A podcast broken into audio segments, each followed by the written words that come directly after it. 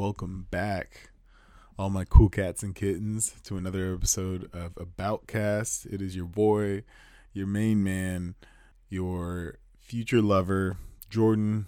And today I'm so, so excited that I'll be able to talk about something that I'm hella passionate about. My boys have been going crazy about this, and finally we've had it. It's been a long wait, especially for 2020. We have the final season of Attack on Titan coming out, and we had episode one under the books. And so now I'm going to give you a review on all of the spiciness of The Other Side of the Sea, which was episode 60. So, the first episode of the final season of Attack on Titan. So, we're not going to get it funky in any given order, but I made some notes about the actual episode and we'll go through that. So, of course, if you haven't seen it yet, uh, this is a huge, huge, huge spoiler warning. And get off of this. Keep it up, of course. Um, but go watch this episode and then come back and then listen to this one. So essentially, what we have here is to set the scene. The first episode back, we're actually on the opposing view side. So we've always been on, you know, Eren and all of those guys on that island. So I believe the island is specifically called Paradis. And now we're on kind of Marley's turf and Marley's point of view.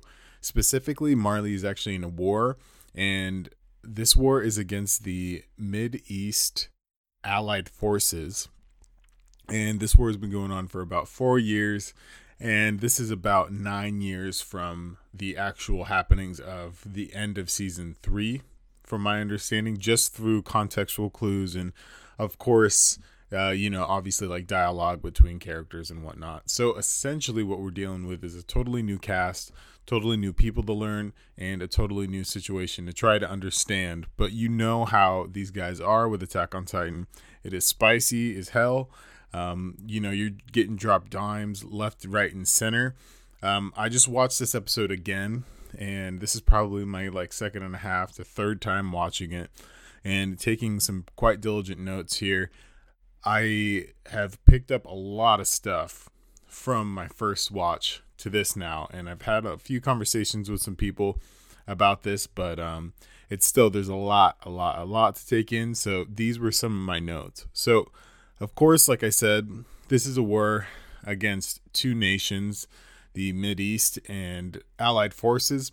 And then, of course, we have Marley. So the thing that first kind of piques my interest is these Allied forces. Number one, this seems like a harken back to World War One, where we had the Allied forces and Germany fighting, um, and all of those things. And I think that this is um, obviously a play on that because there's a lot of like German names and stuff like that. So um, no surprises there, but I thought that was an interesting twist that they purposely put in there because I think everything is on purpose when it comes to these guys because they're just so skilled and talented that every single thing, um, you know, no wasted motion or effort, I believe, on their part.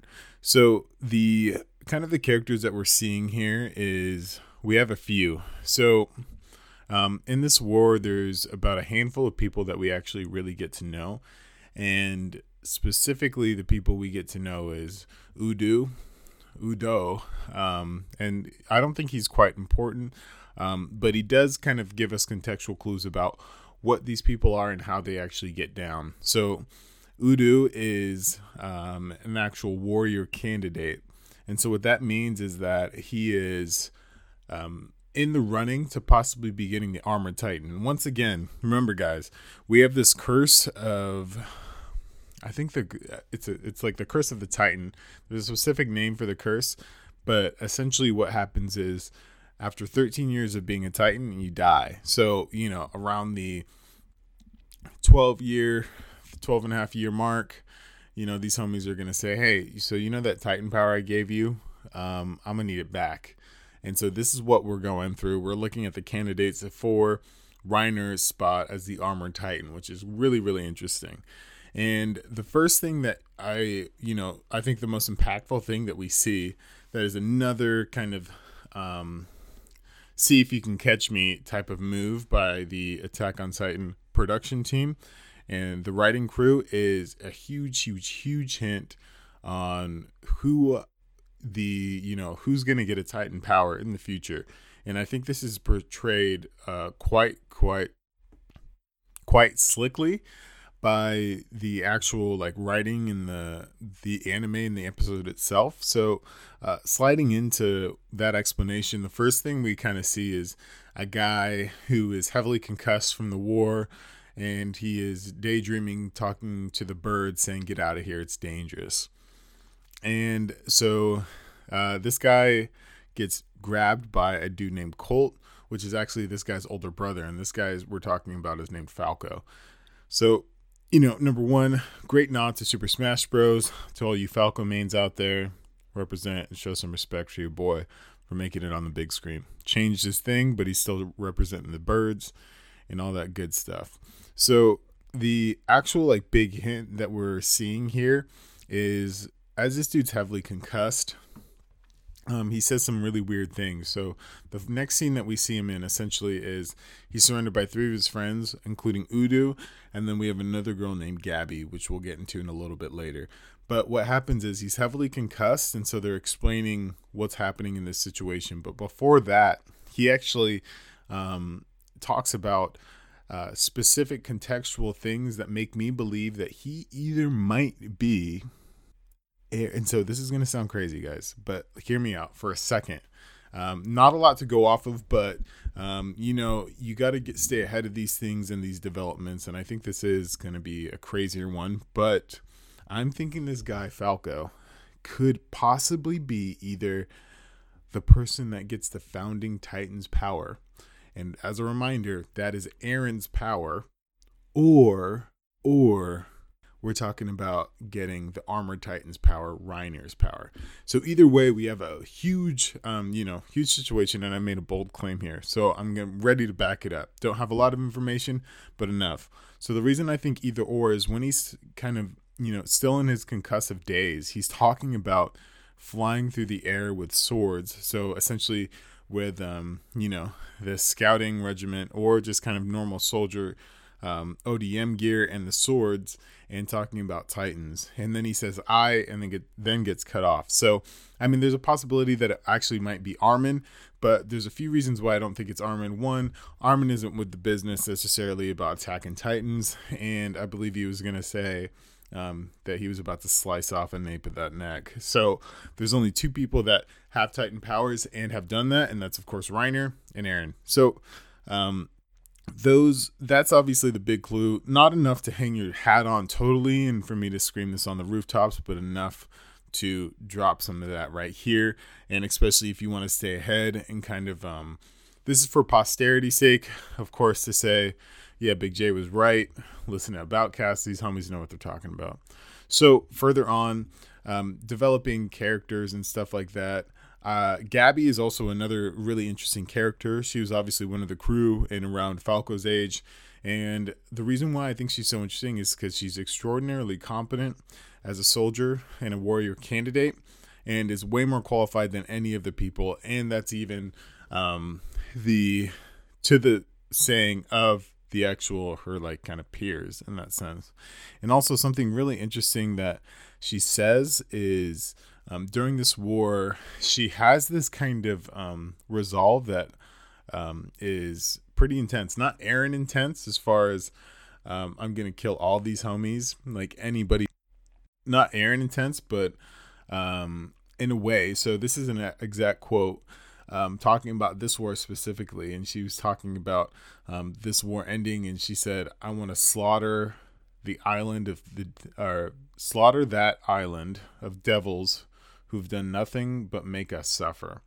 And so, specifically, this seems like her resolve and her character is all about that. And another thing, too, is that she wants to help all the other Eldians of, you know, her kind. So these are the people that can turn into Titans who are treated like, um, you know, I would say below second class citizens uh, by the people of Marley um, because they're found as dangerous and they're fearful of them. So she really wants to um, represent and raise up the actual, you know, status of her people. And the ways that she can do that is make an exemplary role and being an amazing warrior and soldier and all of that good stuff. So we can already tell that, um, you know, where her um, character compass is in a way of like what's driving her and those type of things. So that's actually really interesting that they put that out so quickly within you know a couple minutes of this episode going on and being that it's the first episode you wouldn't want to put anything that's not important in it because it is so important to have this thing tight and catch everybody up and set the tone for the rest of the episode so we have that um, Colt, who I mentioned briefly of Falco's older brother, there's actually something that is extremely interesting about Colt. Um, he is older, and that's cool. No, that's not the cool part. The really, really interesting thing about Colt is that he is already chosen to be the runner, or basically the second coming of the Beast Titan. So this is Zeke. If you guys don't remember from season three and season two, uh, this homie was wrecking fools as the Beast Titan, that big monkey with the super super long arms that has um you know would put Wayne or not Wayne Gretzky, but um shoot I'm forgetting the um, Diamondback pitcher from back in the day with the sweet mullet and the mustache. Um, if I if I think of it, I'm gonna say it, but uh, right now let's keep it pushing. But essentially, this dude can throw. Um, and once again, this is nine years after all this business on the island, uh, the Paradis operations. So we're looking like we need, um, you know, replacements for these guys, like I said before. And there's a really interesting thing as well. So in the actual saving screen, which is around 1410, as far as 14 minutes 10 seconds in the episode, you see the kind of the information board like we always see in Attack on Titan. This one's a little bit more interesting because it says something that I think is actually incongruent or um, not particularly right. And so this is it. So essentially, it's talking about how Marley is using not or seven of the nine Titans as warriors to kind of like go about battle, and then it has a few of them and one is the Cart Titan, which we now know has the name of Pieck. And that's the one that kind of uh, took Zeke away at the end before Levi murked that homie, smoked that fool. And then there's the Jaw Titan that we saw in the actual trailer leading up to this. And that guy's name is Galliard. So we have those guys in the background of that.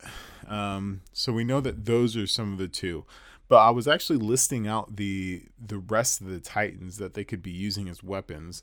And as far as humans go, number one, I can only name nine, or not nine, but eight. And so either apologies if I'm missing a clear one after I'm saying this list, but um, I'm just I'm not sure if I am. So obviously we have Jaw, which is Galliard, Cart, which is Pieck, the Beast Titan, which is Zeke, um, and then um, we actually know something more interesting about Zeke.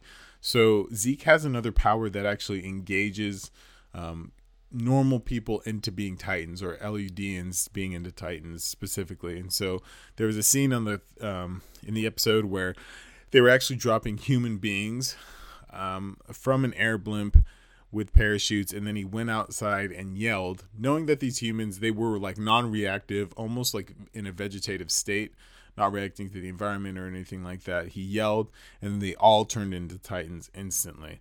So, uh, obviously, this is a power. Um, we've never seen him actually yell to actually engage it, but we've seen, uh, you know, when uh, there was that big standoff with the scouts and everybody trying to close up that, uh, I think, Wall, Maria.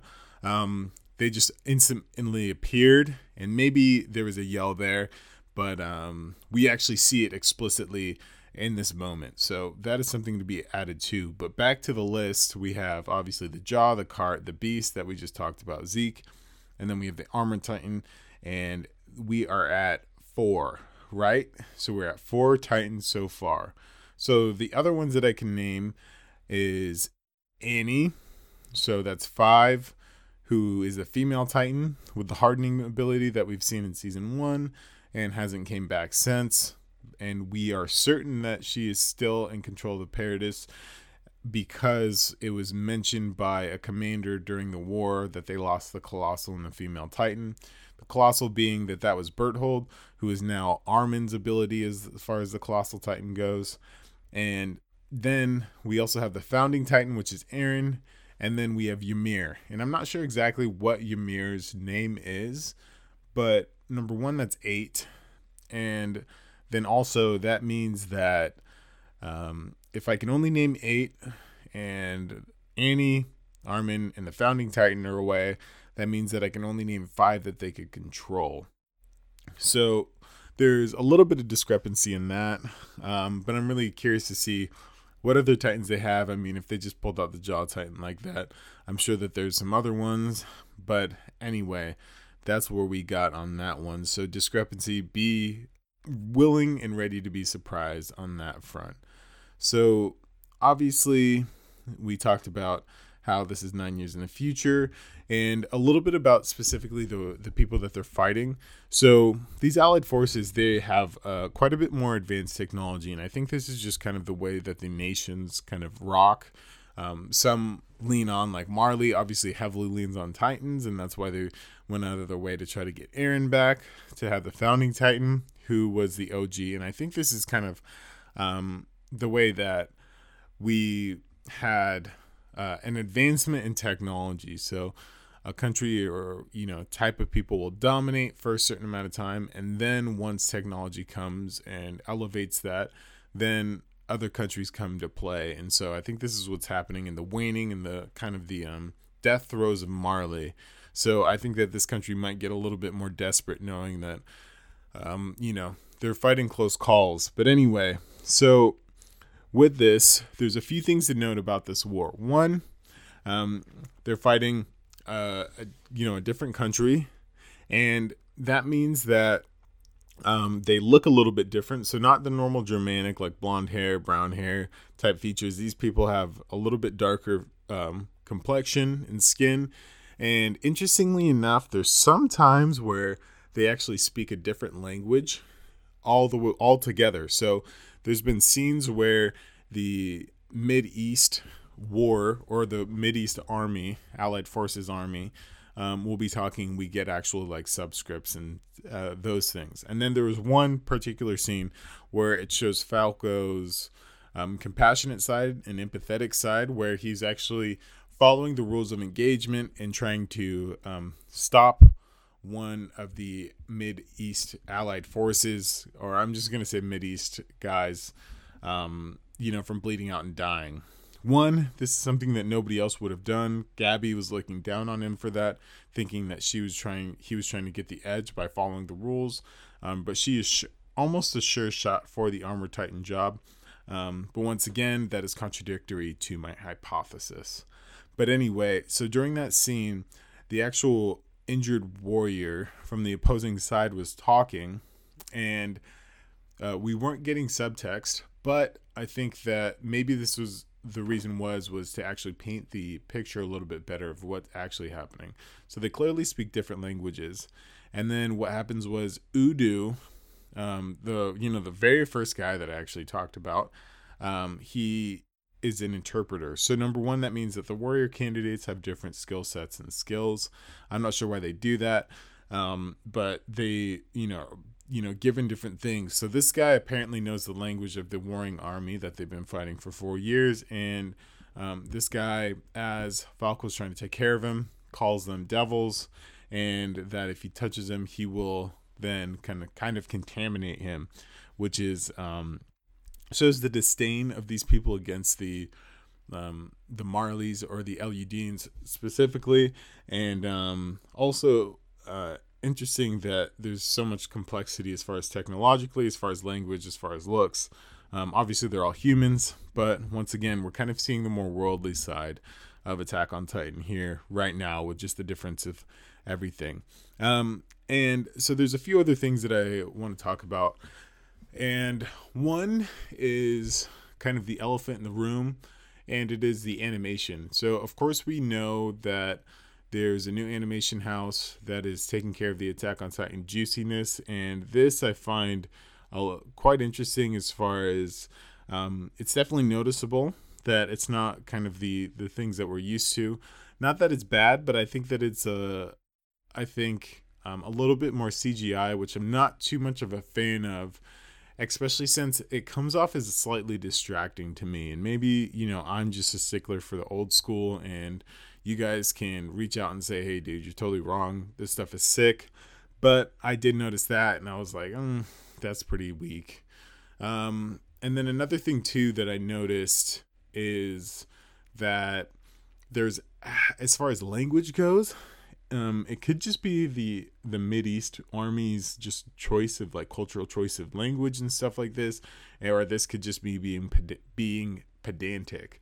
But um, at one point, the guys say instead of "son of a bitch," they say "son of a whore," which I find kind of one kind of clunky. I mean, maybe I'm just kind of a sailor, and I, um, you know, I wouldn't blush away from using "son of a bitch," but I found it a little bit weird that they made that choice instead of, you know, the holes being bored or the people being eaten. It's the language thing. So maybe that was just kind of an odd one. But anyway, um, at the very end, um, one thing that I think was underplayed was the fact that Reiner got messed up. This homie got wrecked. And um, it was like a slight and momentary shock by the people around he, this homie took a whole bunch of shells for Zeke, being that Zeke is obviously not the most robust Titan. And um, I think it's probably more of a utility than Reiner himself as far as the Titan ability and stuff goes. So, anyway, he jumped in the middle of some army or some navy battleship shells and wrecked him to save Zeke. And I'm not sure if he's all right. It didn't. I'm not sure if he got hit in the nape in the neck or not but I guess we'll see in the next episode. And um yeah, so I think that kind of surmises the first episode. A lot of interesting things in there. Obviously, we have some really big players in Falco. Colt, I'm really interested interested to see his character development a little bit more, and then obviously more of the Marleyans and stuff like that. So essentially, what we did was we finished a whole four year war, or had a cap to it, in one day, as far as a whole bunch of crazy things and the country or the the continent of Marley is feeling pretty hyped at this moment. And of course, they're giving the credit to the Marleyan soldiers. And there's another thing too, kind of a frazzle brained, but um, there's you'll notice like two different types of bands. One is silver, one is yellow. Uh, yellow are warrior candidates, from my understanding. There's nothing explicit that says this. It's just me just picking up contextual clues and whatnot. And of course, this is all for the Eldians, not the actual Marleyans, because they don't have bands, um, because they are treated as normal. So there is one thing. And then the next episode, what we're going to see is how people, you know, them traveling back home and kind of enjoying themselves and stuff like that for the moment. But um, you know, I'm sure that there'll be drama in this next one, but I think it'll be a lot more like character building and stuff like that. But anyway, anyway, uh, this is your boy spitting off the top of the head, talking about the amazing first episode of the final season of Attack on Titan, my favorite TV series, and maybe even, um, you know, televised anything. And um, I'd love to hear what you guys have to say you know, if um, you guys really enjoyed this, we actually did a character breakdown of Erwin or Aaron Smith, Erwin Smith on a couple episodes of podcasts ago, and, and uh, that was really well received by the Attack on Titan fans. So don't be afraid to hop in and check that out. Reach out to us on everything. Um, once again, thank you so much for listening to this episode. Uh, if this was a little bit out of the wheelhouse for you guys, well, um, you know, we have a leadership um, breakdown of Miyamoto Musashi coming up here soon. And I'll see you guys on the next one. Peace.